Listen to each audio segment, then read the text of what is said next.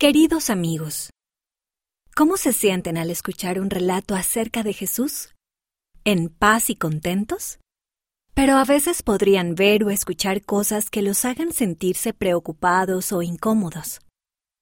En la página 24 encontrarán una actividad que los ayudará a distinguir entre las cosas que son buenas y las que no lo son. Recuerden que siempre pueden confiar en que el Espíritu Santo los guiará, con amor el amigo. Postdata.